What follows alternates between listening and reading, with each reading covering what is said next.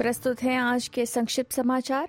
National disability insurance scheme के मंत्री bill shorten कहते हैं कि अल्बनीजी सरकार योजना की ऐतिहासिक समीक्षा के बाद एनडीआईएस के साथ प्रणालीगत मुद्दों का समाधान करने के लिए प्रतिबद्ध है।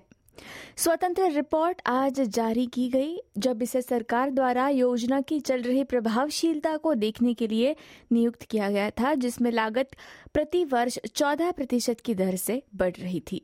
मेडिसन सॉन फ्रंटियर यानी एमएसएफ के डॉक्टरों ने न्यूयॉर्क में संयुक्त राष्ट्र के बाहर एक आंदोलन किया, जिसमें गाजा में मारे गए सहकर्मियों का सम्मान और स्थायी युद्ध विराम का आह्वान किया गया।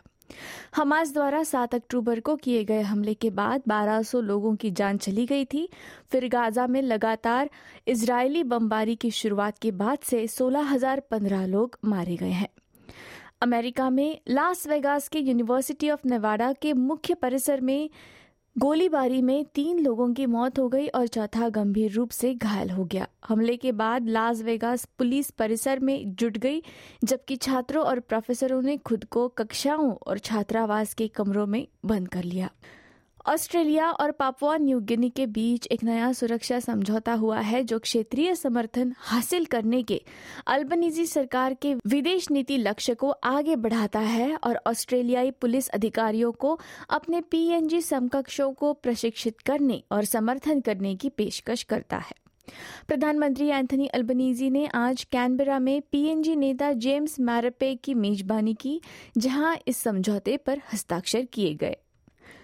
एंग्लिकेयर द्वारा जारी वार्षिक जॉब्स अवेलेबिलिटी स्नैपशॉट मापता है कि बिना मान्यता प्राप्त योग्यता या बिना काम के अनुभव वाले लोगों के लिए कितनी नौकरियाँ उपलब्ध है? फ़िलहाल बेरोजगारी 50 साल के निचले स्तर पर है और नए शोध से पता चलता है कि दीर्घकालिक बेरोजगारी लगभग पाँच लाख साठ हज़ार ऑस्ट्रेलियाई लोगों के लिए एक गंभीर समस्या है। अगली खबर भारत से।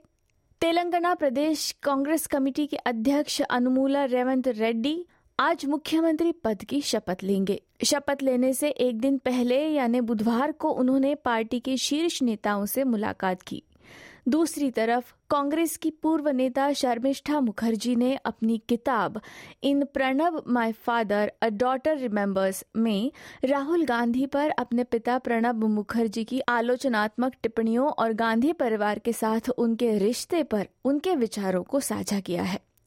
इस किताब ने कांग्रेस के अंदर सियासी हलचल पैदा कर दी है।